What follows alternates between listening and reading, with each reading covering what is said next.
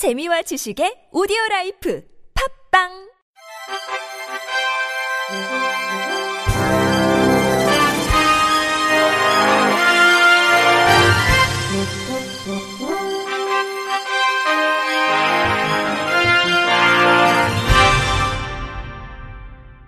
청취자 여러분 안녕하십니까? 4월 20일 목요일 장애인의 날에 보내드리는 KBS 뉴스입니다. 장애인 문화 접근권 확보를 위한 공동대책위원회가 지난 18일 국회의사당 인근에서 기자회견을 갖고 대선 후보자들에게 장애인 문화권 공약을 수용할 것을 촉구했습니다. 이들의 요구는 문화공연장 편의시설 설치, 정보 접근 환경 단계적 의무화, 온라인으로 공연 정보 매표가 가능하도록 단계적 의무화, 장애인 창작 지원과 관련된 정책 마련, 법률 재개정 및 예산 확보를 통한 장애인의 보편적인 정책 마련 등입니다. 시각장애 당사자인 동서울 장애인 자립센터 오병철 대표는 화면에 설 영화는 한두 번 정도 기회가 있지만 내가 원하는 시간에 볼 수 있는 것이 아니라 복지적 차원에서 실시되고 있다며 내가 원하는 영화를 보고 싶을 때 정당하게 돈을 낼 수 있는 선택 의사가 반영돼야 한다고 주장했습니다.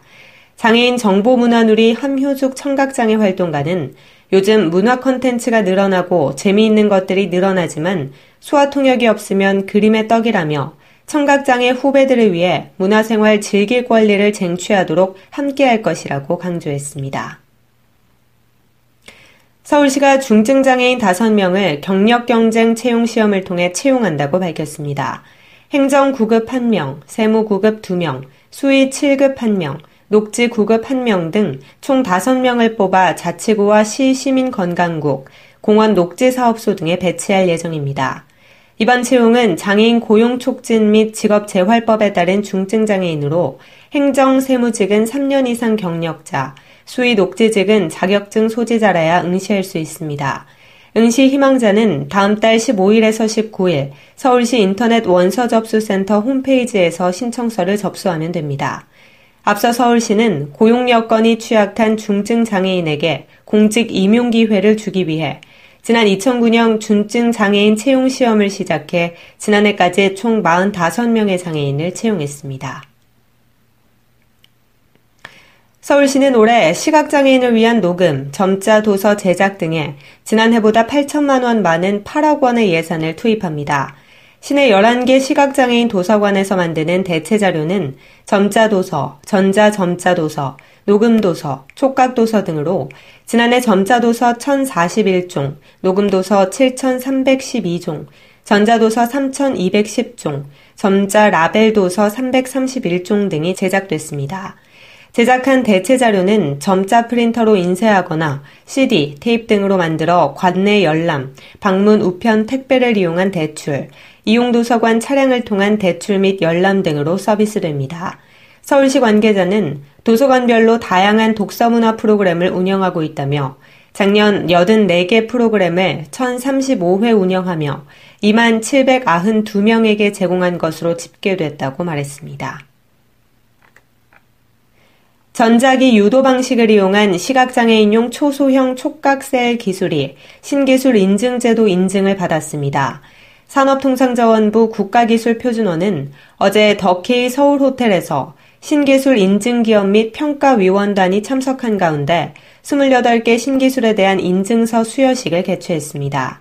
이번에 인증된 시각장애인용 초소형 촉각셀 기술의 경우 주식회사 다시 개발한 기술로 점자로 된 스마트워치에 적용돼 무게와 단가를 획기적으로 개선했다는 평가입니다. 한편 신기술 인증 제도는 국내 기업, 연구소 등에서 개발한 우수한 신기술을 인증함으로써 상용화를 촉진하는 제도로 인증을 획득하게 되면 정부 기술 개발 사업 및 인력 지원 사업 신청 시 가점 부여, 조세 지원 등을 받을 수 있으며 인증 신기술을 적용한 제품 생산 시 국가 및 공공기관 우선 구매, 수의 계약 등 판로 확보를 위한 지원을 받을 수 있습니다.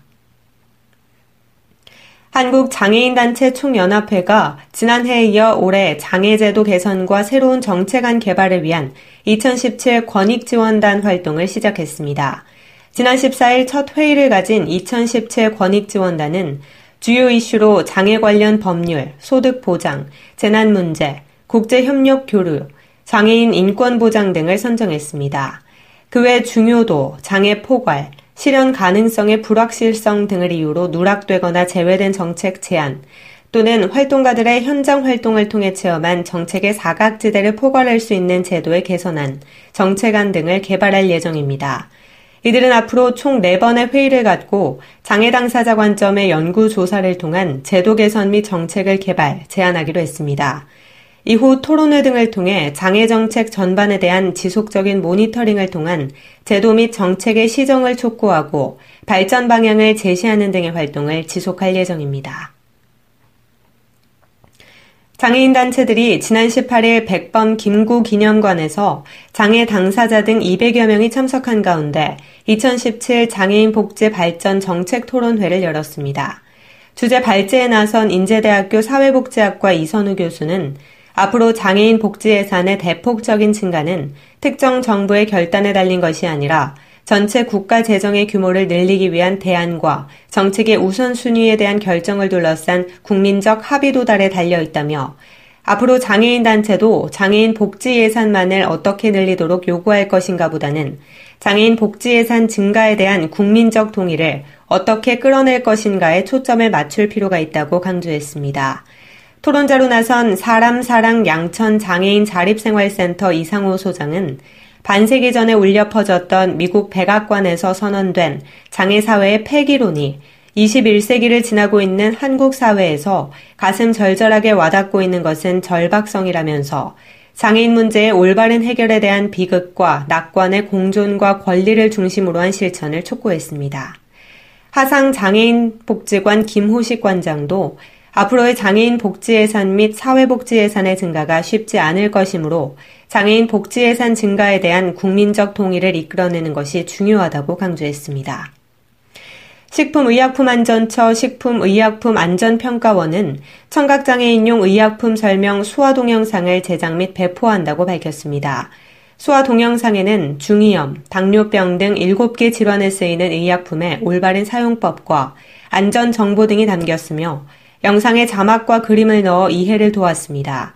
안전평가원은 이번 동영상이 청각장애인의 의약품 안전 사용에 도움을 줄 수 있을 것이라며 앞으로도 의약품 정보 접근이 어려운 시청각 장애인, 다문화 가족 등을 대상으로 맞춤형 의약품 정보를 지속해서 제공하겠다고 말했습니다. 끝으로 날씨입니다.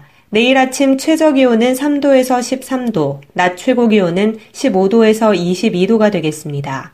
바다의 물결은 서해 앞바다 0.5m, 남해 앞바다 0.5에서 1m, 동해 앞바다에서 0.5에서 2.5m로 일겠습니다. 이상으로 4월 20일 목요일 장애인의 날에 보내드린 KBIC 뉴스를 마칩니다. 지금까지 제작의 이창훈, 진행의 조소혜였습니다. 고맙습니다. KBIC.